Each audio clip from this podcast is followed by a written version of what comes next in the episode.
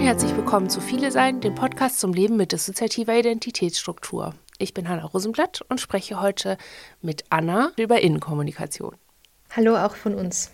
Wir sind auf das Thema gekommen, als wir überlegt haben, wir könnten doch über Beziehungen kommuniz äh, kommunizieren. wir könnten doch über Beziehungen sprechen. Und dann ist uns aufgefallen, dass es nach innen ja auch Beziehungen gibt, die man ja auch irgendwie kommunizieren muss. Und deswegen machen wir heute einen Erfahrungsaustausch zu diesem Thema. Ja, so ist es. Konntet ihr schon immer miteinander sprechen oder musstet ihr euch das erarbeiten?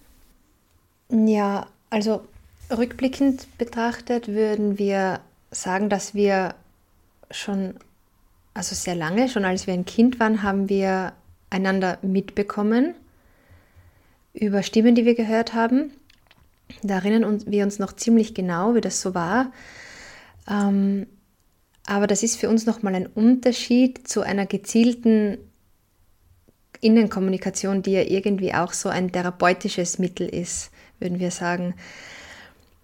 Aber dass wir einander mitbekommen haben, das, das haben wir schon, schon sehr lange, nur konnten wir es vielleicht damals nicht so zuordnen, wie wir es jetzt zuordnen können, wie wir es jetzt verstehen.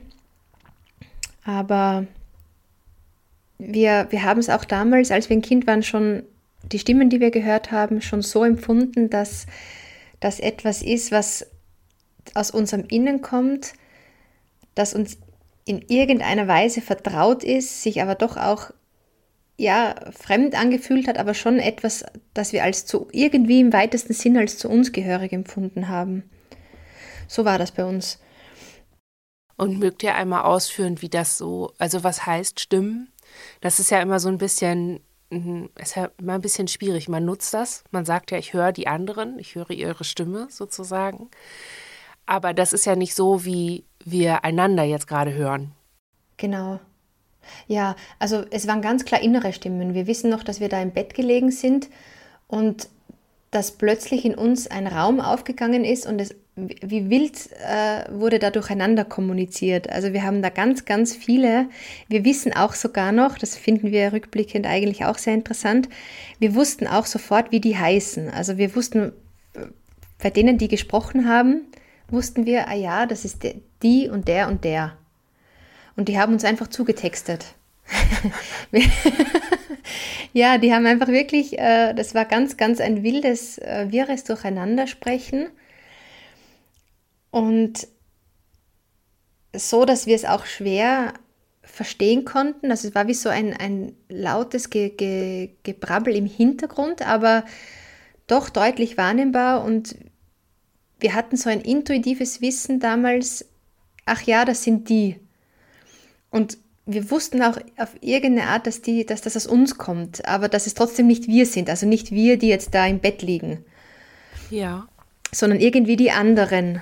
Ja, das ist ja irgendwie interessant. Ihr, die ihr da im Bett lagt, habt andere gehört. Das heißt, warte mal, ihr hattet dann schon im Alltag eine funktionierende Kommunikation. Also da war schon ein Team, waren da schon mehrere. Und ja. ihr habt dann noch andere mehrere gehört? So ganz wild, brabbelnd. Was ich mir ehrlich gesagt nicht vorstellen kann, aber. Wie, wie meint ihr das? Ja, ich kann, also ich glaube nicht an die Theorie von wild brabbelnden Inns. Also. Was heißt das, ihr glaubt nicht daran? Ja, ich glaube nicht, dass da irgendjemand einfach wild irgendwelches Zeug brabbelt. Na, wir haben es so wahrgenommen. Also wir denken auch, dass das, wenn ihr das meint, dass das irgendwie alles Sinn hatte. Ja. Dass das, ja, das schon, aber wir haben es nicht, wir erinnern uns noch an das Gefühl, ziemlich genau, dass wir das nicht fassen konnten. Also wir haben schon, wir wissen auch noch zum Teil gewisse Inhalte, aber es war so, als würden wir sie hören und trotzdem nicht verstehen, ja. nicht den Sinn erfassen. Aha. So in dem Sinn. Mhm.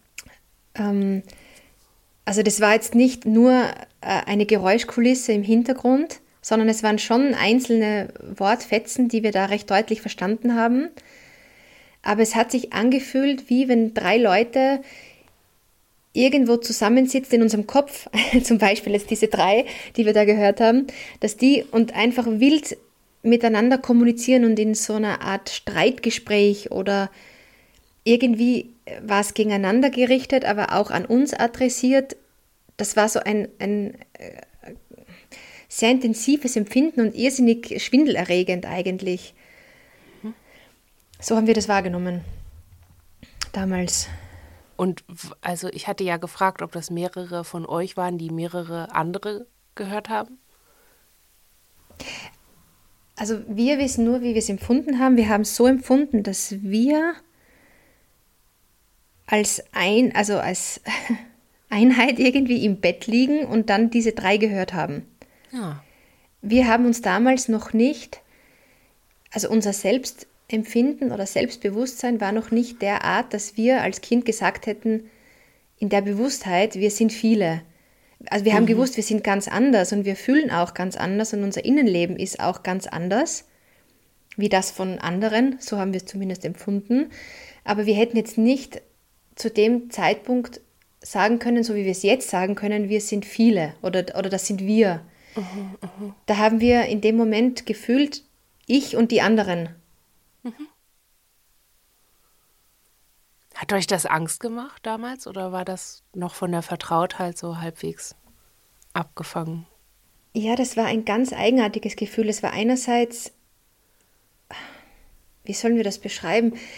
Es hat uns irgendwie beunruhigt, aber wir wussten ja gleichzeitig oder fühlten gleichzeitig, ohne es konkretisieren zu können, dass das ja eh wir sind oder dass das mit uns was zu tun hat. Also ich denke mir, wenn wir jetzt im Bett gelegen wären und wir hätten aus der Steckdose Geräusche gehört oder aus dem Fernseher, ja, also wirklich ja. so von außen, vermutlich hätten wir dann Panik bekommen. Aber ja. es gab so ein ganz klares Verständnis davon, dass das aus uns kommt und dass das damit auf eine Weise was Vertrautes ist schon was Fremdes, weil es ja nicht, weil es ja nicht ich war, die da das gesprochen hat und es waren ja nicht meine Gedanken, es waren ja die Gedanken der anderen oder einiger anderer, aber äh, es war trotzdem nicht so fremd, dass, dass es uns Angst gemacht hätte oder mhm. Panik.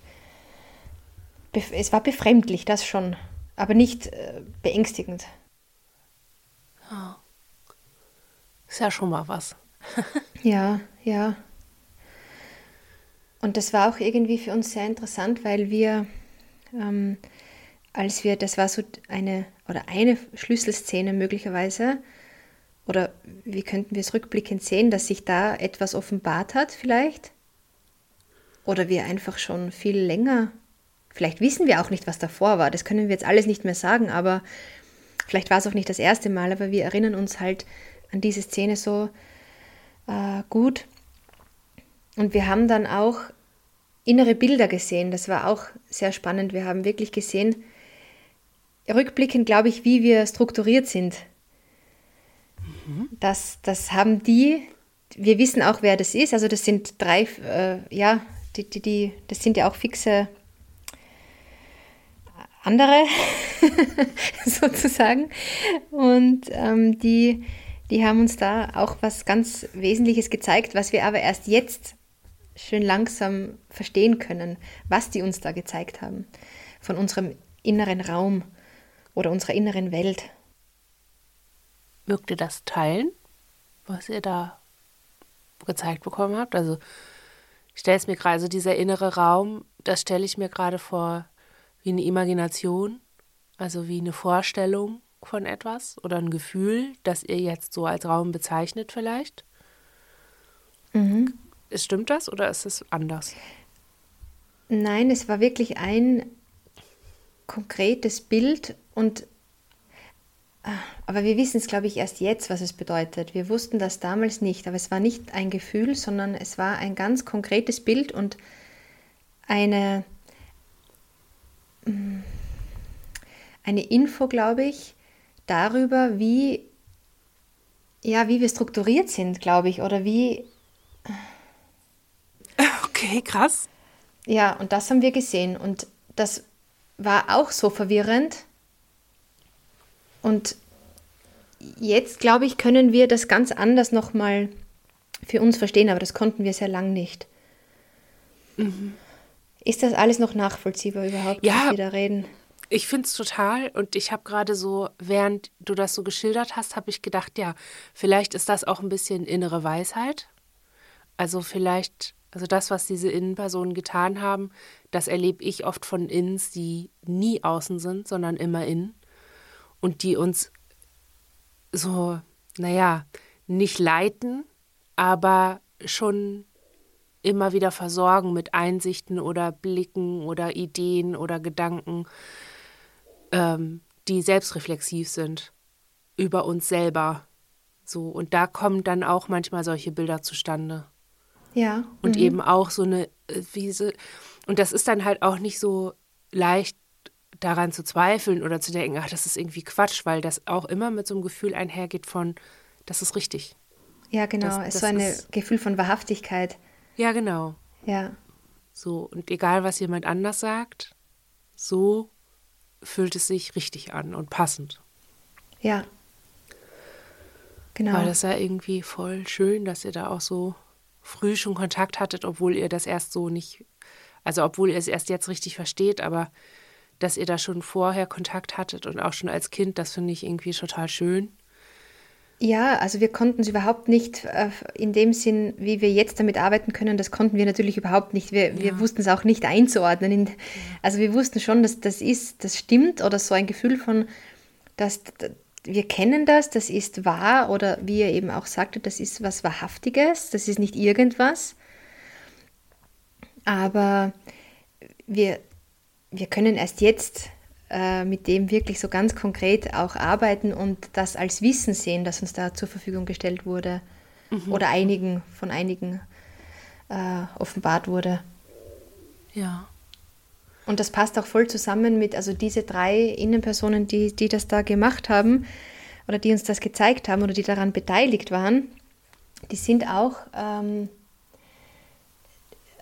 nach wie vor, die sind ganz, ja, das passt, also das passt alles zusammen. So, dass genau die das getan haben, das passt einfach, wissen wir jetzt. Ja. Ja, genau. Aber wir können es, ja, mehr wissen wir dazu dann auch nicht. Aber das wissen wir. Ich habe das auch irgendwie lange nicht so äh, zusammengekriegt. Also mich, Hanna, gibt es einfach erst seit wir 16 sind. So 15, 16 ungefähr. Und viele Erinnerungen an die Kindheit oder so habe ich einfach nicht und schon gar nicht in Bezug aufs Viele sein. Ich weiß, dass von einer Erzählung einer Innenjugendlichen, die die Zeit davor erlebt hat, weiß ich, dass die viel Energie darauf verwendet hat, also die hat Gewalt miterlebt und hat gedacht, das trifft aber andere. Also andere Menschen, andere Kinder. Und ich weiß, dass dieses Innen versucht hat, das anderen Menschen zu vermitteln, zu sagen, da passiert was ganz Schlimmes. Mit, also da macht jemand was mit kleinen Mädchen.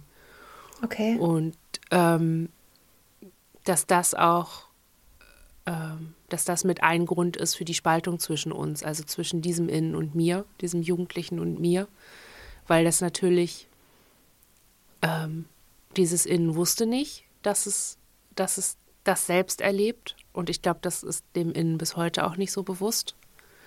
Das sind immer andere, immer äußere. Und als dann das Außen reagiert halt mit, ja, wo wohnt die denn? Wo ist das denn? Also, ne?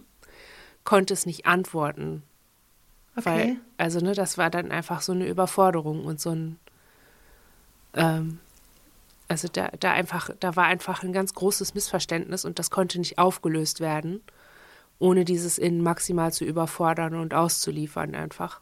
Das, Und da, da ist einfach so eine Bruchlinie, ne? Und ich glaube, dass das so ein bisschen mit beeinflusst hat, wie wir unsere innere Kommunikation insgesamt erlebt haben oder wie das insgesamt ist. Also, oder es ist ein Zeichen dafür.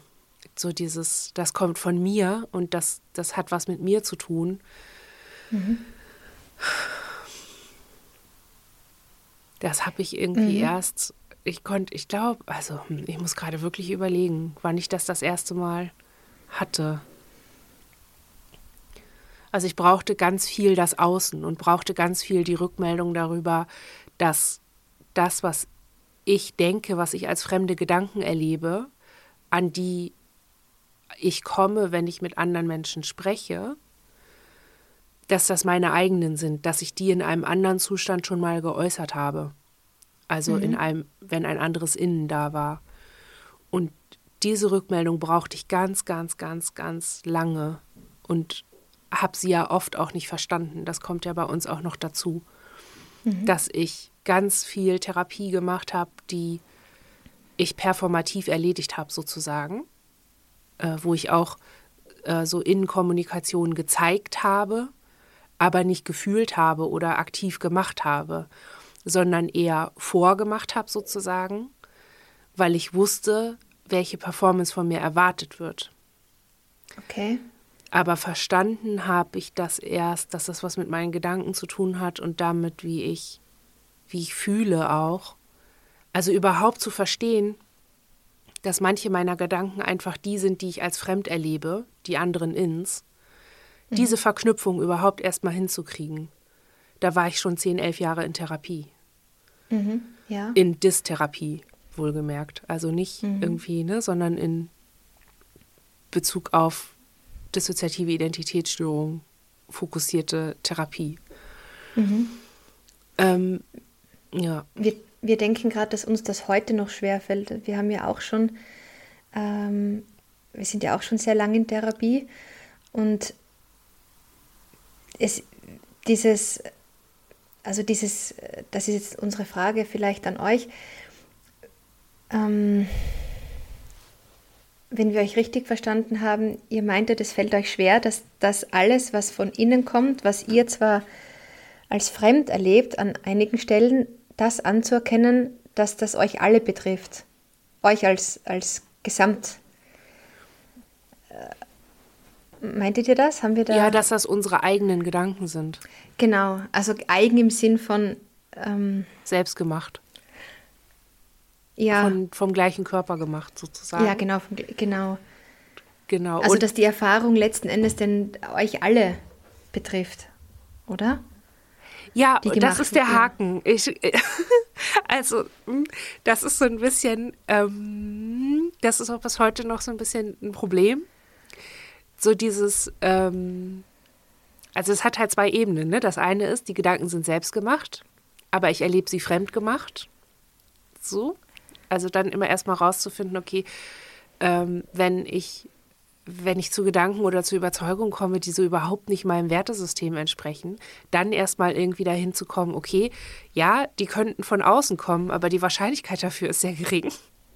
Mhm. Ähm, und hat, kommt halt von dem Innen. So, das zu raffen, das ist das eine. Und das andere ist aber auch ähm, die Erfahrungswelt, aufgrund derer diese Gedanken entstehen. Ja, genau. Dass das mit allen zu tun hat, das ist bis heute irgendwie schwierig oder problematisch, weil ich das kognitiv weiß ich das. Das geht ja als sehr biologisch und einfach insgesamt logisch nicht anders möglich. Als da, also wir sind ja alle in einem Körper, also ist auch jede Erfahrung, die dieser Körper macht, eine Erfahrung, die wir alle machen. Ja. Aber gefühlt ist das eben nicht so. Aber da geht es uns genau gleich. Also wir verstehen das auch kognitiv, dass das alles miteinander zu tun hat und dass das alles wir sein müssen, aber es ist, fühlt sich für uns nicht so an. Also wir, wir, manche von uns würden aus voller Überzeugung sagen, dass sie ähm, ja nichts Schlimmes erlebt haben. Die haben das einfach nicht erlebt. Ja, wir aber wissen aber, dass andere von uns das sehr wohl erlebt haben. Und wir, wir versuchen mittlerweile diese beiden Realitäten, also dass wir denken, das ist nochmal was anderes als diese heftige Dissoziation oder Abspaltung, dass wir einfach sagen, das sind halt zwei oder mehrere Realitäten, die es da gibt. Ja, genau. Die, wichtig ist nur, dass, dass, dass keine Leugnungen und, und irgendwie Kämpfe darüber entstehen, was jetzt die Wahrheit ist, sondern es gibt halt, die, die einen haben das erlebt, die anderen haben das erlebt. Ja, und ich finde es auch wichtig, an der Stelle zu sagen, dass das nicht nur aufs Trauma bezogen so ist. Also ja. meine Arbeitsrealität mit den Projekten und dieser Öffentlichkeitsarbeit hier, das bin halt ich. Das ist Hannah C. Rosenblatt. Das ist aber nicht die Person, die mit meinem Klarnamen durch die Gegend läuft, unbedingt. Und das sind auch nicht die Leute, die den Alltag machen, die einkaufen gehen oder die Rechnung schreiben beim Verlag oder die Bücher setzen oder so. Ja. Das ist das und das ist eben das Herausfordernde, dass ich das nicht nur in Bezug auf Trauma und Gedöns habe, bei dem ich halt irgendwie immer denke, okay, ja krass, ähm, ja, erzähl mal, aber also ja, ich, ich höre es oder ich nehme es halt auf, wie die Erzählung von jemand anderem. Und es fällt mir total schwer, das als selbst erlebt anzunehmen, weil ich halt keine Erinnerung an dieses Erleben habe. Aber mhm. ähnlich geht es mir einfach, wenn ich mitkriege, okay, wir sind in, also beim Verlag müssen äh, manchmal ähm, Absagen geschrieben werden oder so. Das macht jemand einfach, ne? Bam, bam, bam, zack, zack. Und ich selber würde da, oh Gott, Leuten sagen, dass es nicht geht, Leute enttäuschen, Leuten mhm. irgendwie schreiben, oh, tut mir leid, aber das passt irgendwie nicht. Das, ich würde das nicht hinkriegen. Aber mhm. so, ne, dieses andere innen kriegt es hin. Und das, ich erlebe das genauso fremd. Ja. So, ich, ja. Ja, fremd erleben wir es auch, ja. Mhm. Wir erleben es auch immer als fremd. Also. Ja. Ja. Mhm. Ähm, unser Thema ist ja aber eigentlich Innenkommunikation, ne? Also ich habe mich vorhin schon gefragt, ist das ein Vorteil, dass ihr schon früh als Kind eben Kontakt hattet? Hat, ich, hat euch das dann später geholfen, Innenkommunikation aufzubauen? Und wenn ja, in Bezug auf welche Aspekte? Hm. Boah, das wissen wir nicht, ob uns das geholfen hat. Es war halt so, wie es war. Ob, ob wir wissen nicht, ähm, naja, aber vermutlich schon, weil wir, nehmen wir mal an, wir hätten das nicht so erlebt. Aber wir wissen nicht, wie das bei anderen ist. Es muss ja jeder, der sich als viele erlebt oder viele ist, der muss ja irgendwie eine Ahnung davon haben, dass da noch andere sind. Oder? Sonst Wisst ihr? Also wir müssen, es muss ja jeder, der, der davon betroffen ist, muss ja ein zumindest ein Gefühl davon haben, dass es da noch was anderes gibt. Ja. Ja, also ähm, denken wir in dem Moment, wo das klar ist oder wo das klarer wird, ist es natürlich etwas, was dabei hilft, miteinander zu kommunizieren. Weil die Voraussetzung ist ja diese Bewusstheit darüber. Ja, wobei ich mich noch erinnern kann, dass ich die anderen durchaus wahrgenommen habe, aber sie für Symptome eines Hirntumors hielt. Meine, also da habe ich auch gemerkt, dass da was anderes ist. Da hatte ich ein Bewusstsein für, hm, da ist irgendwie, hä? Ähm, aber da bin, das heißt, das hieß nicht, dass ich auch drauf eingegangen bin. Also, ne, ich habe das dann so ich habe mich erstmal darauf konzentriert, Todesangst zu haben, an einem Hirntumor zu sterben. Mhm. Ja. Mhm, ja. Und nicht darauf zu reagieren, was da inhaltlich eigentlich ist oder was da gesagt wird oder was da so kommt. Mhm. Um die Frage von euch zu beantworten, wir glauben schon, dass in dem Moment, wo man ein Bewusstsein erlangt über dieses viele Sein und das anerkennen kann und daran nicht mehr zweifelt, dass das ganz wesentlich ist, um miteinander gut kommunizieren zu können. Also, und bei uns gab es da schon auch irgendwann mal so einen Punkt, wir wissen das noch, dass ähm, äh, ich glaube, das war in einer der, der stationären äh, Traumatherapien, wo wir auch in so in einer DIS-Gruppe waren. Und da wurde uns so klar und plötzlich ist das gelungen. Wir haben uns da ziemlich lang gesträubt oder ich weiß nicht, ob es über, ja, vielleicht nicht bewusst gesträubt, aber es ist uns einfach nicht gelungen, dass wir miteinander ähm, einen, ein, eine innere Welt, also wir hatten schon eine innere Welt, aber die war eben keine schöne innere Welt und keine gute.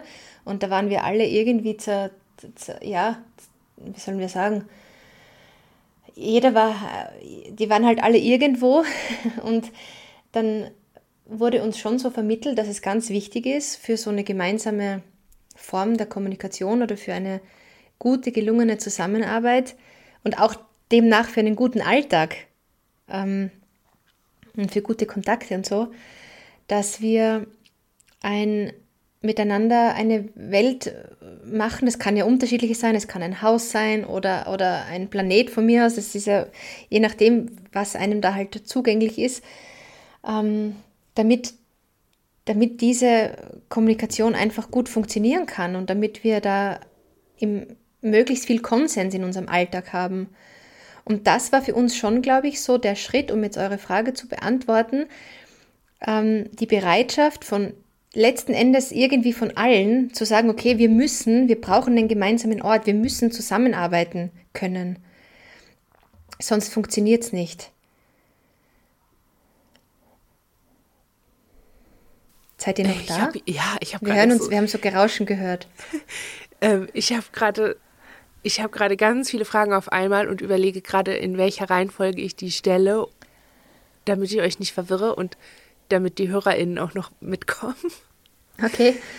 Weil, also ihr habt jetzt mehrere Sachen gesagt, die ich total spannend finde oder eben interessant. Das ist einmal die innere Welt, dann die, dieser Punkt von, wir müssen alle zusammenkommen und einen Ort haben, an dem wir uns austauschen können. Drittens, damit wir da Konsens finden und Kompromisse im Alltag. Und dann habt ihr das gemacht. Also es sind so vier Punkte. Ja, wobei wir haben es nicht einfach so gemacht, so es wurde verlangt und wir haben es halt getan, sondern es war schon, das war ein Punkt, wo es dann gelungen ist. Es hat, hat jahrelang nicht funktioniert und irgendwann, ich weiß nicht was, wieso, aber es gab dann die Bereitschaft und auch dieses Wissen um die Notwendigkeit, dass wir das brauchen. Ja. Und dass uns, dass wir sonst nicht, also wir hatten, äh, ja, ich, wir müssen es wahrscheinlich nicht erklären, aber davor war das wirklich ein, ja, viel, viel Chaos, viel äh, Destruktivität und das hätte nicht mehr funktioniert. Also es hätte vielleicht funktioniert, aber, aber so, dass wir halt Schaden nehmen. Ja. Und das war schon eine Entscheidung dann von wem auch immer getroffen. Ich vermute mal von allen, weil sonst wäre es ja nicht, äh, hätte sich ja nicht realisieren lassen. Und auch mit diesem Wissen von oder mit dieser Empfehlung oder mehr als eine Empfehlung von Seiten der Therapeutinnen, dass es das braucht. Ja. Ja. ich, also, gut, liegt vielleicht daran, dass wir das nicht haben, dass ich es nicht so richtig nachvollziehen kann. Ähm, okay. Also, ich kann, ich weiß, was ihr gesagt habt, ich habe es gehört, ich habe es verstanden. Ähm, und das, was ihr beschreibt, haben ja viele andere, viele auch schon beschrieben, dass, dass sie das so bei sich haben. Aber ich habe mich gerade gefragt, boah, krass, was für ein Level an äh, Kommunikation habt ihr dann schon geschafft? dass das geht, dass es genug inneren Konsens gibt, zu sagen, okay, wir wollen das, wir brauchen das, wir machen das jetzt, wir kommen jetzt so zusammen. Das mhm. sind ja vielleicht auch noch gar nicht alle bei euch. Oder sind ja. es alle, die zusammengekommen sind? Nein, also wir haben, ähm, wir, in, in der Zwischenzeit wissen wir, ähm, dass wir da ein System haben, das jetzt in diesem Haus lebt. Und wir haben auch da einen, einen Ort, wo wir, wo wir, wenn möglich, versuchen, uns zu treffen und um wichtige Dinge zu besprechen. Ähm, und dann wissen wir aber, es gibt da noch jemanden, der am Rand dieser, also der nicht da in der Nähe ist und der aber, wo es nochmal um ein, um ein anderes System geht im Hintergrund. Aber das haben wir noch nicht verstanden. Wir wissen, ja. dass das da ist. Und wir denken, vermutlich gehören auch die irgendwie ins Haus. Vermute ich mal, ich weiß es nicht, vielleicht auch nicht. Aber das, ähm, es sind, glaube ich, es sind wesentliche oder die wesentlichsten, aber vielleicht nicht alle. Ja, also genug auf jeden Fall. Genug, um erstmal genau. Alltagsdinge hinzukriegen. Ja, auf jeden ja, Fall. Und ich finde das interessant, dass ihr das mit so einer Imagination habt, mit so einem Bild von einem Haus. Und mhm. wir haben, also wir Rosenblätter haben was ganz Ähnliches gemacht ohne so ein Bild. Also bei uns hat das ähnlich funktioniert mit so einem, also bei uns war das auch immer so ein ständiges Insistieren auf, sie müssen Kontakt zu diesen Ins bekommen, sie müssen, ähm, naja, ne, sie müssen Absprachen finden, so, ähm, ne? Ähm, und für mich war das halt alles erst so gar nicht, also ich kann so eine Imagination einfach nicht. Ich kann Imaginationen ganz gut, die auf realen Situationen basieren. Also wenn es zum Beispiel irgendwie um sowas geht wie, ähm, ich habe jetzt, also kurze Schleife, ich habe jetzt einen Weg gefunden, wie ich mich so von ähm, Geräuschflashbacks entfernen kann. Mhm. Und da mache ich das auch mit einer Imagination, aber eben einer Imagination, die ich ganz regelmäßig auch real erlebe. Also wir fahren mit dem Zug, steigen ein und dann steigt diese Geräuschquelle quasi ein und steigt woanders wieder aus. Mhm. Das ist die Vorstellung. Und dann, so kriege ich das auch entfernt. Und diese Imagination ist ja dann eigentlich eine Erinnerung an, also so eine Vermischung, ne? Ja. Es ist ein reales Ereignis, das ich immer wieder habe. Also alle zwei Wochen fahre ich mit dem Zug. Deswegen weiß ich sehr genau, wie sich das anfühlt, in diesem Zug zu sitzen und so. Aber andere Imaginationen, sowas wie eine innere Welt erschaffen, wo dann irgendwie Häuser drin sind oder Wohnungen oder Räume, mhm. ähm, die ich mir so frei gestalten, so das kriege ich nicht hin. Das überfordert mich. Mhm. Ähm, so, aber ich finde es irgendwie toll, dass ihr das könnt und einfach faszinierend, weil das ja auch, also ich finde es faszinierend, weil das so, so viele verschiedene Prozesse sind, die euch aber eben zusammenbringen. Ja. Bei uns, bei uns Rosenblättern lief das halt so, dass wir zusammengekommen sind über Alltagsdinge und über dieses ganz genaue Beobachten im Alltag. Wann ist wer da? Was macht dieses Innen da? Und wie sind die, wie löst dieses Innen bestimmte Problemlagen, die dort auftauchen? Und das ist halt eigentlich eher so der Weg gewesen zu gucken, wie kriegen wir den Stresslevel so reduziert, dass wir immer mehr davon mitkriegen. Also dass immer weniger Dissoziationsschwelle da ist. Ne? Mhm. Und so sind wir dann zusammengekommen. Und je näher wir zusammengekommen sind, desto besser ist die Absprache gelaufen, weil wir ja dann nicht mehr so in die Dissoziation gestresst waren. Ja. Und das war dann das aktive Tun. Also eben nicht dieses, okay, wir setzen uns jetzt nach einem stressigen Tag, den wir eigentlich alle nicht miteinander verbracht haben, setzen wir uns jetzt zusammen und tauschen uns aus, sondern das war eigentlich mehr so on the go im Alltag mittendrin. Mhm. Dass ich halt ja. halt durch meinen Versuch, möglichst lange nicht zu dissoziieren, sondern möglichst lange aktiver Bestandteil von Alltagssituationen zu sein, dass ich das so hingekriegt habe zu verstehen, worauf andere ins reagieren, was andere ins stresst oder so, sodass sie eben auftauchen oder verschwinden. Aber auch das ist ja, ist ja gelungene Innenkommunikation. Genau, genau. Aber es ist halt anders. Es ist halt nicht so dieses, ähm, was eben mit so Imaginationsübungen vom, vom inneren sicheren Haus oder irgendwie so oder von so einem Kommunikationsort gemacht wird, weil das kriege ich halt nicht hin. Das, das kriege okay. ich nicht hergestellt. Mhm. Und das finde ich also, faszinierend, mhm. dass das aber geht. Also beides bedient ja die gleichen Mechanismen, ne? Ja, das, stimmt. So. Ja, aber das ist bei uns zum Beispiel, wir haben das auch, wir haben das ganz, ganz lang so empfunden wie ihr und wir, es ist uns einfach nicht gelungen und es hat sich, es haben sich Imaginationen an sich auch echt grausig angefühlt. Das, das ging einfach nicht und ich weiß nicht, vielleicht weiß es jemand von uns, aber ich weiß es jetzt nicht, wieso es dann plötzlich ging und wieso sich es dann auch wirklich so gut angefühlt hat. Also das ist jetzt wirklich dieses, dieses gemeinsame Haus, das ist echt, ähm, das fühlt sich stimmig an. Das fühlt sich auch ganz ähm, zu uns gehörig an und ja, wie ein Zuhause eben mhm. sich im Idealfall anfühlen soll. Ja. Ähm, das ja. ist ja auch schön, dass ihr euch so ein Gefühl kreieren könnt. Also es ist ja dann ein selbstgemachtes inneres Zuhause. Ja. So ein, ein, ein angenehmer Punkt, wo man sich, wo man sich hin zurückziehen kann, vielleicht auch. Ja. So. Ja, absolut, ja. Ja. Nee, ich habe das halt. Und das ist schon wichtig. Ja. Ich habe das also einfach ich, irgendwie, bei mir ist das alles ein bisschen anders verkabelt, glaube ich einfach. Mhm. Vielleicht. Vielleicht kommt es auch noch, aber also ich denke, dass es schon passiert wäre, wenn. Weil wir über aber ich denke, man muss es nicht vergleichen. Also ich glaube, es gibt so viele unterschiedliche Systeme und, und äh, jedes System findet halt dann oder hat seine Logik, nach der es funktioniert und äh, hat Möglichkeiten und Unmöglichkeiten. Mhm. Ähm, ja, also wir kennen auch Systeme, oder die wir kennengelernt haben, da, da haben die Innenpersonen keine Namen, sondern die sind halt über Funktionen äh, quasi werden die benannt oder die, ähm, die fühlen gar keine Innenpersonen, sondern die fühlen das irgendwie anders. Also es gibt, wir haben da sehr viele unterschiedliche Menschen einfach auch schon kennengelernt, die das halt jeweils unterschiedlich empfinden. Mhm. Mhm. Ja. Warum das bei uns so war, dass wir gleich, keine Ahnung, wir wussten äh, zumindest damals schon, wie die heißen, zumindest die drei. Ja. Warum, weiß ich auch nicht. Ja, ich, ich, ich glaube, das ist auch was, was man dann nicht, ich glaube, das sind unbewusste Prozesse. Ja. Also ich meine, ne, das frag mal jemanden, der gerade ein Kind bekommen hat, warum sein Kind jetzt so heißt und warum genau der Name und warum man sich jetzt genau dafür entscheidet. Ich glaube, das ist dann, dann kann man eine Idee haben, ja, ich finde den schön, aber warum findest du den schön? Was ist Schönheit? man kann ja. ja alles äh, bis ins Unendliche halt hinterfragen und am Ende ist es einfach nur, ja, ist halt so.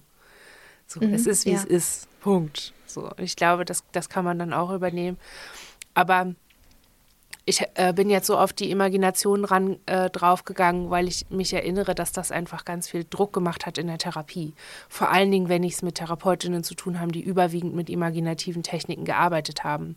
Oder in Kliniken, wo Imagination eine große Rolle gespielt hat. Weil die Idee immer war, dass die Imagination bestimmte Gefühle in mir weckt und bestimmte Ressourcen in mir ähm, aufmacht, sozusagen, die es mir erleichtert, an die Innenkommunikation zu kommen und ähm, in die Innenkommunikation zu gehen, um eine Vorstellung davon zu bekommen, wer ist da in mir drin und was ist da und das konkreter greifbar zu machen. Es gibt ganz, also es ist ja dieses, dieses Ding von am Anfang war das Wort, so, dass, mhm. dass Dinge ähm, begreifbar werden, wenn es ein Wort gibt.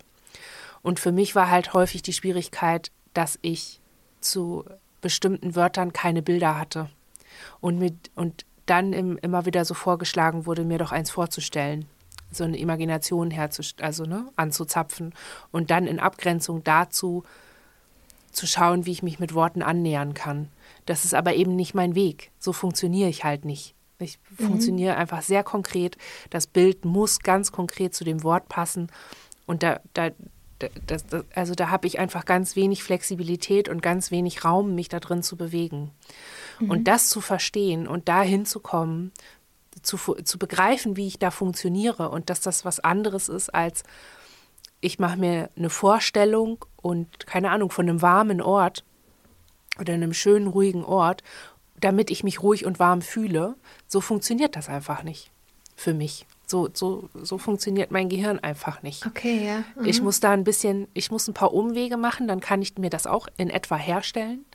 Aber ich weiß immer, es ist ein Umweg und das ist, äh, es ist irgendwie nicht so ein, ja, so, so ein intuitiver Klick sozusagen. Mhm. Mhm. Ähm, und ich glaube, dass das auch lange einfach erschwert hat, eine Innenkommunikation aufzubauen, auch zu Innens, die nicht im Alltag wirken. Ich bin ein Alltagssystem. Ich, Hanna, bin, also ich, ich bin Alltag. Ich bin nicht Trauma und ich bin auch nicht Extremsituation. Ich bin halt ich. Mhm. Bei mir ist es halt immer so ein bisschen schnöde und ähm, Alltag halt, ne? Und Kommunikation mit anderen Menschen überwiegend. Ähm, und ich glaube, dass okay.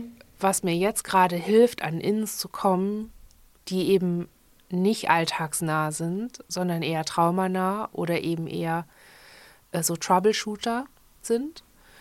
Hil also was da gerade hilft, ist ähm, zu anzunehmen, dass das, was diese Inns erleben, ihr Alltag ist.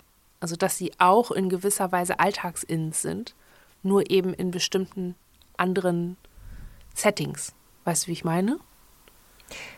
Ja, aber also mit einer anderen Lebensrealität? Genau. Und eher das, was sie Genau, dass das, was sie erleben, halt auch ein Alltag ist. Es ist halt nicht meine, aber es ist halt ihr Alltag. Aber unterscheidet er sich rein objektiv betrachtet total von eurem Alltag als Hanna? Ja, ja. Ja. Aber nicht in Form, also in, in Form des Erlebens oder wirklich auch im, im realen Leben. Also das, wisst ihr, wie wir meinen? So doppellebenmäßig.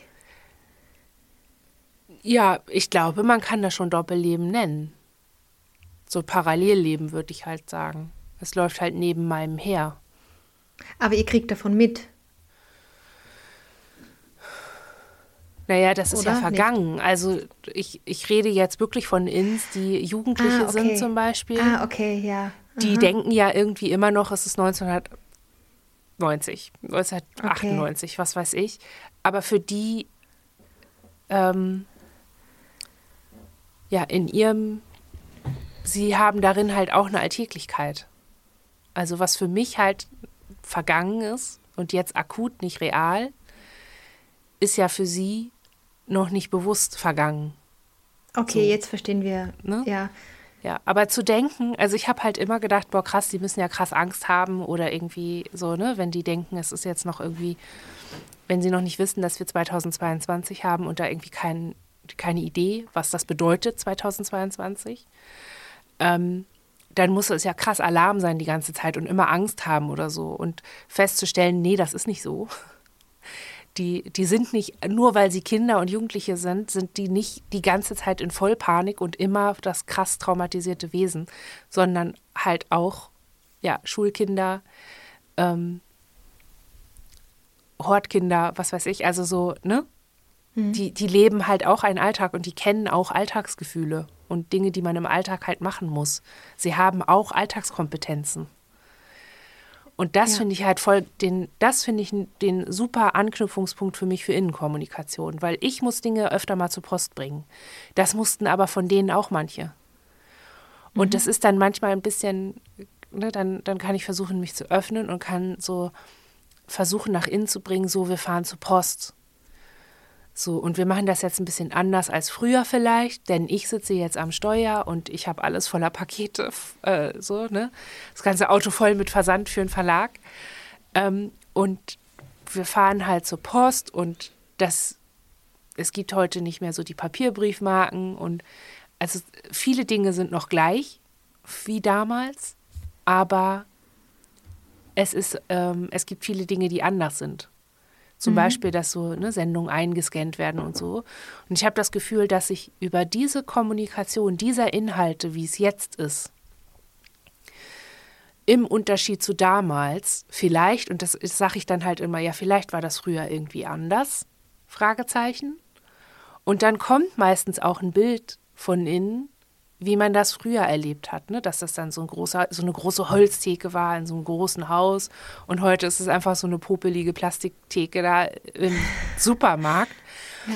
Irgendwie, ne? Ähm, so diese Unterschiede. Und da habe ich das Gefühl, okay, so funktioniert die Innenkommunikation bei uns irgendwie ganz gut, eben durch diese Anknüpfungspunkte des Alltags. Was war früher mhm. Alltag, was ist heute Alltag? Das funktioniert für mich inzwischen ganz gut. Mhm. Ja. Mhm, ist jetzt kein Widerspruch, finden wir, aber habt ihr sicher nicht so gemeint, auch zu dem, zu dem inneren Haus zum Beispiel, weil es geht ja trotzdem auch da darum, dass man das, was man außen erlebt oder was die unterschiedlichen Innenpersonen im Außen erleben, dass das mit nach innen genommen wird und dort verstoffwechselt wird. Weil sonst ja, ist aber es ja das finde so ich eben komisch. Also, also nicht okay. komisch im Sinne von, äh, das gibt's gar nicht, sondern das ist so, hä, wie, wie jetzt nach innen? Was? was Aber ich glaube, der Prozess hä? ist recht ähnlich. Also das Resultat ist vor allem auch recht ähnlich, weil bei uns geht es ja auch darum, dass, äh, dass die da ähm, nur mit dem Unterschied, dass es halt ja diesen, diesen Ort gibt oder diesen, dieses Konzentrierte, wo, wo alle irgendwie herumwurschteln, aber ähm, dass Dinge, die im Außen erfahren werden, auch nach innen gehen müssen und bei allen ankommen sollten oder, oder wichtige Dinge sollten zumindest bei allen ankommen oder das ist ja derselbe Prozess, denke ich. Aber wie macht ihr das dann? Also ich nehme mal ein ganz profanes Beispiel, bleiben wir vielleicht bei der Post. ja. Also ne, wie, wie, also was? also, äh, wie, wie macht ihr das denn? Also ihr, ihr habt die Erfahrung, aber ihr macht sie ja real. Und wie bringt, was, ja, wie macht ihr das dann rein? Also wie, wie? Naja, wir, also wir haben halt die Ansicht, oder zumindest wurde uns das so glaubhaft verklickert, dass es total wichtig ist, also wir versuchen dann gleich ein Beispiel zu finden, aber dass es voll wichtig ist, dass alle voneinander mitbekommen, wie sie so ungefähr funktionieren. Also das sollte jeder, sollte von jedem oder jeder wissen, ja. was Sache ist. Ja, aber wie macht ihr das dann? Also wie? ich glaube, so wie ihr. Ich glaube, ich glaub, also wir haben noch nicht so, ähm, ich weiß nicht, ob wir eure Frage beantworten, aber Beispiel. Wir wissen, es steht ein Arztbesuch bevor. Ähm, wir, wir wissen, es gibt welche, die haben heftige Angst vom, vom Arzt zum Beispiel. Mhm. Ähm, dann versuchen wir, also keine Ahnung, wir haben zum Beispiel leider oft, wenn wir dann, also gut, die Idee wäre dann ja, die zu versorgen oder die irgendwie in Sicherheit zu bringen, die Angst vom Arzt haben, aber gleichzeitig auch so mitschauen zu lassen, dass, dass die wissen, sie, sie müssen vielleicht vor diesem Arzt keine Angst haben. Mhm. genau. Und ähm, gleichzeitig müssen wir dann aber auch verhindern, weil das passiert uns sehr oft, dass es zwar welche gibt, die voll die Angst vom Arzt haben, aber in dem Moment, wo wir beim Arzt sind, wechseln wir und es kommt jemand nach vorn, der dann total lacht und, und, und irgendwie äh, der, wo, also der irgendwie so tut, als wäre das überhaupt alles kein Problem. Und mhm. im Innen spielt sich aber wiederum wieder was völlig anderes ab. Mhm. Und, und das ist ja irgendwie alles nicht, äh, das, das, also es ist ja nicht schön, wenn man eigentlich Angst hat und sich aber so verhält, als wäre alles lustig. Das ist ja nicht schön. Das ist ja auch für die, die Angst haben, nicht schön. Ja. Genau, also geht es darum, von allen mitzubekommen in dieser einen konkreten Situation, was wird ausgelöst, warum wird es ausgelöst, was passiert in der Folge, kriegt jeder von jedem mit, warum er das tut, was er tut. Also kriegen ja, die Kleinen zum Beispiel. Situation? Nein, also eben, das versuchen wir zu üben. Wir versuchen das zu üben. Wir merken, leider wechseln wir da ziemlich viel. Aber spätestens im Nachhinein werden uns die Abläufe bewusst und wir versuchen dann fürs nächste Mal da anders reinzugehen. Also, dass wir. Und das macht ihr dann in dem Haus, in dem Inneren? Ach so, nein, das machen wir nicht unbedingt nur im Haus. Das ist schon auch einfach so, das läuft halt irgendwie im Alltag so, im Hintergrund so. Wir, wir setzen uns nicht immer bewusst in diesem Haus zusammen, aber wir können versuchen, oder zumindest hoffen wir, dass es funktioniert, dass zum Beispiel in so einer Situation, wo es, sagen wir, Kleine gibt, die total viel Angst vom Arzt haben, dass die im Vorfeld schon vielleicht in ihrem Zimmer sind und dort irgendwas Nettes machen und andere das dafür erledigen, diesen Arztbesuch. Ja. Aber ohne, dass es jetzt voll dissoziativ ist. Also wir, wisst ihr, das könnte ja auch so verstanden werden, dass das voll die Abspaltung dann ist wieder. Ja. Das wollen wir natürlich nicht. Ja, aber ich glaube, das ist es so ein bisschen oder? Also, für, für, also dieses, vor allen Dingen dieses, ähm, ja, triggerbare Kinder oder so, so in so eine gute Imagination zu packen oder in so ein, so ein gutes Bild, ähm, das mache ich eigentlich immer eher für mich. Also so dieses, okay, also ich habe ja schon mal erzählt, dass ich mich immer so reinsteigere in, es ist alles in Ordnung. Also ich brauche ja. mich da gar nicht drum kümmern, Tüdelü. Und dann benutze ich tatsächlich immer so ein, so ein Ding von, ähm, da, hab, da, da wende ich auch Imagination an, in dem Sinne, dass ich halt denke, ja, die sind halt irgendwie ganz weit weg. Die sind ganz weit weg. Brauchst keine Angst haben, dass die jetzt herauskommen und dich peinlich machen und dich in eine Situation bringen, die dich möglicherweise gefährdet um Leib und Leben. Keine, Bahn, keine Panik, die sind ganz weit mhm. weg. Die sind, die sind gut versorgt auf den Bahamas. Auf einer Insel, wo nur alle drei Monate mal eine Fähre hinkommt alles super, tüdelü. Also so, weißt du? Ja, das ist eigentlich ziemlich dissoziativ so. ja, aber es ist ein sicherer Ort. Man kann mir nicht vorwerfen, dass ich meine Innenkinder nicht gut versorge. Also, da, da, also kommst du, also vielleicht merkst du gerade so, ähm, so ein bisschen meine, meine Verquirkung mit diesem ganzen ja. Ding, dass das alles ja, ein bisschen ja. schwierig ist. Aber, ähm, aber ich, ich glaube schon, ja, Entschuldigung. Ich, ich glaube, dass ähm, meine Faszination daher rührt, dass ihr das hinkriegt, nach der Situation ähm, innerlich in so einen Zustand gehen zu können von, okay, jetzt kommen wir zur Ruhe. Jetzt äh, fokussieren wir uns auf uns. Das ist es ja auch. Das macht dieses innere Haus ja auch dass, ja. ihr auf, dass ihr euch auf euch besinnt und auf alle, die da sind und dass ihr es in dem Zustand schafft, euch mit diesen Erfahrungen auseinanderzusetzen und zu gucken, okay, was ist da passiert. Ja, und ich glaube, dass das auch das Entscheidende ist, ja, und deswegen ist es dann wiederum doch nicht so dissoziativ, weil wenn man danach versucht, das zusammenzutragen, dieses alles, was erlebt wurde, äh, und eine Bewusstheit darüber zu erlangen, wie es wem ging und, und was man mitbekommen hat oder was mitbekommen werden konnte überhaupt, dann ist das ja auch sehr aufschlussreich und sehr alltagsrelevant. Mhm. Ja. Und bei uns ist das das Bloggen. Also euer Haus ist unser Blog sozusagen. Dieses, Was meint das ist Ach so, das Blocken, das Schreiben. Genau, also der ah, okay. ein Blog von vielen ist halt irgendwie so unser Ort, wo wir so zusammenkommen. Weil wenn wir schreiben, dann, dann haben wir so einen assoziativen Prozess.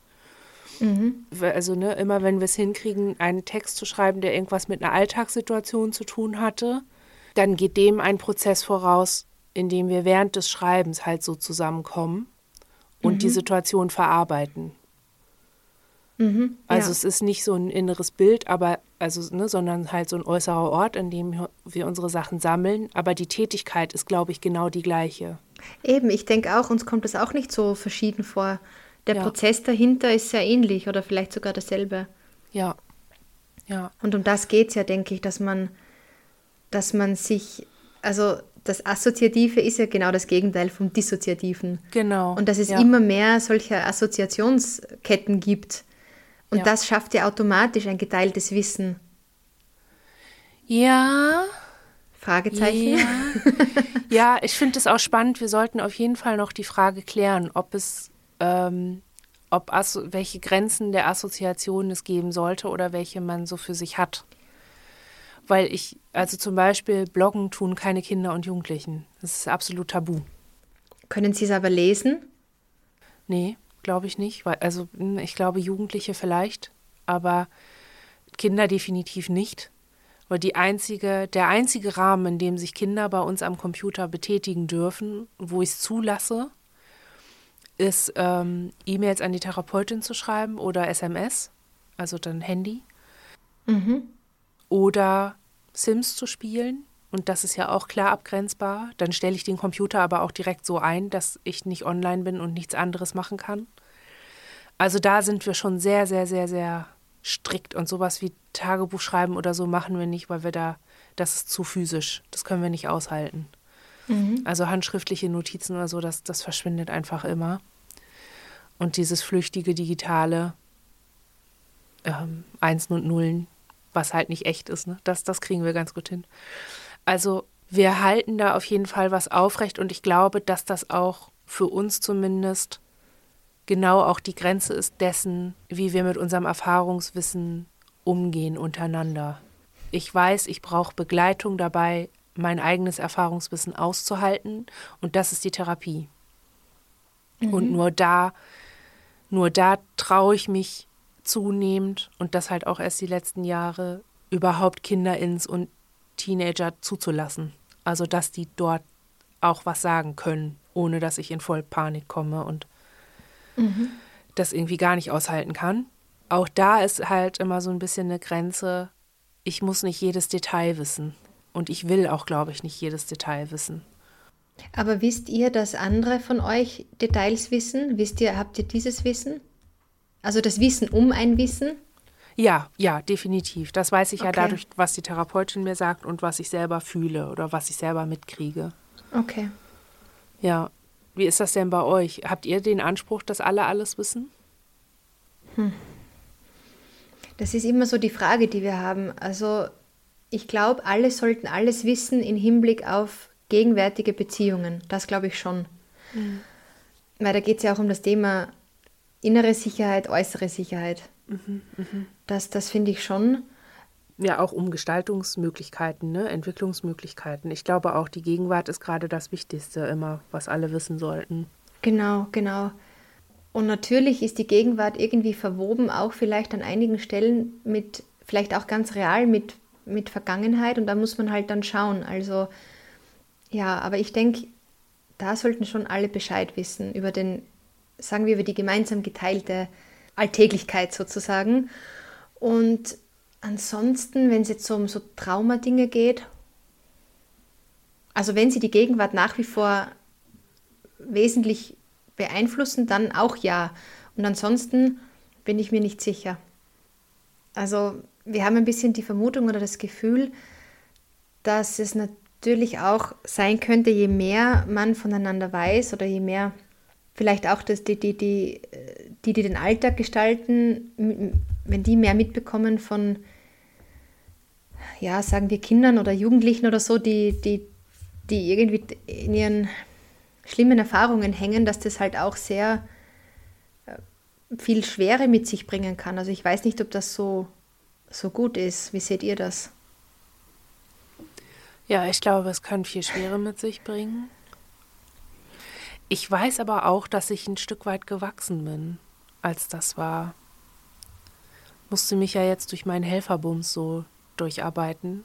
Bin damit auch noch nicht ganz fertig, aber ich habe das Gefühl, also das, bei mir war das so dieses Ding der Anerkennung eines Alltags. Für manche innen zwar das Alltag, mhm.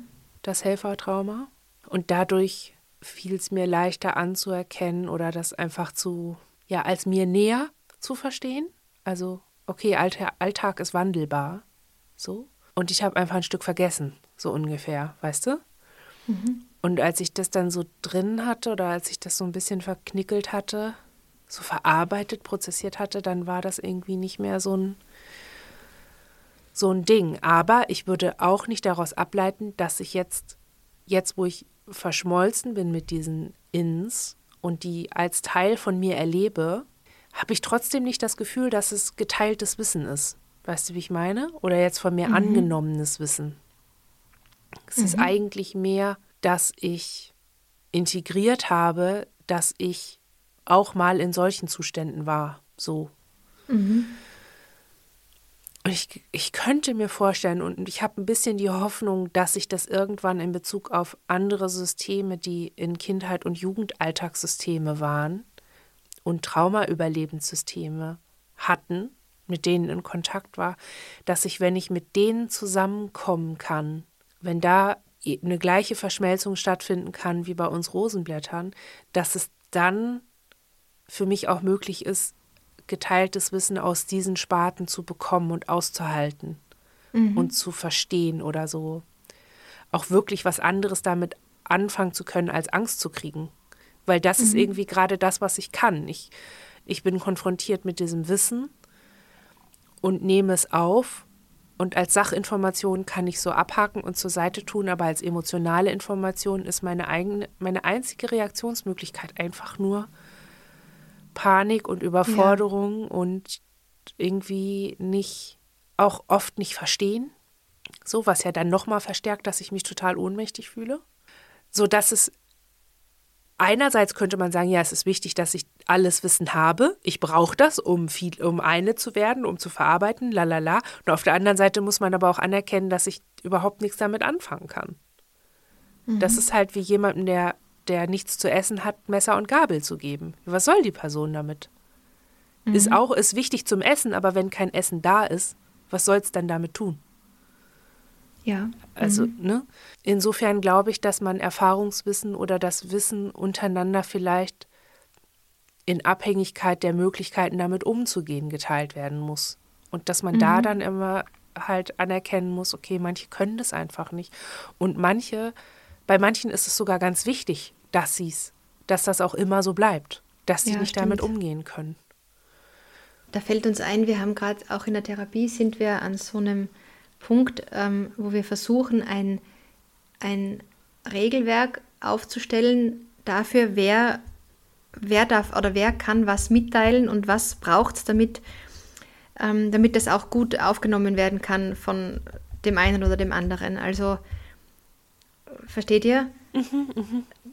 Ja. Also, dass man nicht sagt, okay, ja, es muss einfach geteiltes Wissen geben, das ist voll wichtig, sondern dass man wirklich schaut, wer, wer hat denn welche, welche Aufgabe, welche Funktion, wer braucht denn eigentlich was, um Wissen überhaupt aushalten zu können. Wer muss dann in der Folge wieder damit umgehen und dass man da ein bisschen auch Einblick bekommt in, in, in, in diese Zusammenhänge. Ja, und dass man auch versteht äh, voneinander, vielleicht auch, warum man was braucht. Ja. Weil ich merke, manchmal, manches Mal sind ähm, TherapeutInnen oder HelferInnen so frustriert gewesen über mich, dass ich bestimmtes Wissen nicht einfach verstoffwechsel, nicht einfach akzeptiere, obwohl ich doch schon alles weiß und so durch den Prozess gegangen bin und wir haben die Traumabearbeitung gemacht, bla bla bla. Aber dieses, dieser letzte Klick, dieses letzte Verinnerlichen und, und Annehmen, das kann ich halt nur äh, unter bestimmten Umständen. Und diese Frustration ist oft aufgetaucht, weil die Leute nicht so ein Verständnis davon hatten, wie ich wahrnehme und wie ich mhm. fühle und wie mein Alltag für mich ist. Und ich glaube, dass das auch so ein, naja, also durch dieses, durch diese Modellvorstellung von, ne, die anscheinend normale Persönlichkeit, die keine Gefühle hat und alles knallhart irgendwie durch hinkriegt, so, ne, und dann hier die emotionalen Anteile, die äh, keine Alltagsfähigkeiten haben, weil sie so gefangen sind in ihren Emotionen, dass das dabei total, also dass das dieses Modelldenken ist, dass es mhm. einfach auslöst, ne, dass, das, dass dann kein Verständnis entsteht für die auch emotionalen Leistungen, die eine Alltagsperson hat. Also dass ja. diese anscheinende Normalität, diese anscheinende Funktionalität durchaus auch auf dissoziativen Brüchen funktioniert oder durchaus auch auf gewissen so inneren Strukturen einfach. Also ich ja. so ja. ja, wir Rosenblätter konnten so zusammenwachsen, weil wir alle ein Alltagssystem sind, weil wir alle die gleichen Alltagsherausforderungen äh, haben. Da, also ne, im Hier und Jetzt, in der Gegenwart. Aber wir hätten das nicht mehr hingekriegt, wenn sich da noch irgendwelcher Traumakram dazwischen gemischt hätte. Und das ist ja aber auch was, was zusammenkommen muss. Weißt du? Mhm, ja. Ich glaube, man unterschätzt manchmal so ein bisschen, wie groß der Aufwand ist bei allem, was so zusammenkommt und was mehr wird, dass man dabei nichts verliert. Mhm. Dass das eben auch dazu gehört dass man das auch mit bedenken muss. Man möchte ja seine Alltagsfunktionalität nicht verlieren, nur weil man versteht, ich bin ein Gewaltopfer. Ja, das ist richtig, ja. Man sagt ja immer, never touch a running system. Aber bei Menschen mit DIS ist genau das das Problem, das Running System. Ja. Du, kann, du musst halt, während es läuft, musst du Konfigurationen vornehmen, um zu verarbeiten. Und das ist nicht, also das bedeutet immer zwei Prozesse. Das bedeutet immer was dazu bekommen und nichts anderes verlieren. Mhm, ja, das ist ein, gut, ein gutes Bild, ja. Mhm. Ihr habt noch die Frage hier aufgeschrieben, wie bereitet ihr euch miteinander auf schwierige Tage vor? Ich würde das äh, in eine weitere Folge schieben, also in eine andere. Mhm. Das könnten, dann könnten wir es vielleicht ein bisschen praktischer ausführen. Ja, das Wäre auf jeden Fall interessant. Okay, wollen wir dann zum Schluss kommen? Ja. Kommen wir zum Schluss. Wie gestaltet man einen Schluss? ja, er ist ein ewiges Problem in viele sein. So ein richtiger, richtiges Ende ist das, haben wir, glaube ich, nie gefunden. Manchmal hatten wir den Hausmeisterteil dann zum Schluss gemacht. In diesem okay. Hausmeisterteil könnte ich jetzt noch mal darauf hinweisen, dass die Interviewreihe Viele Leben jetzt gestartet ist. Könnt ihr euch mal anhören. Vielesein.de slash viele minus Leben. Ja. Und dann bis zum nächsten Mal. Bis zum nächsten Mal. Tschüss. Ciao.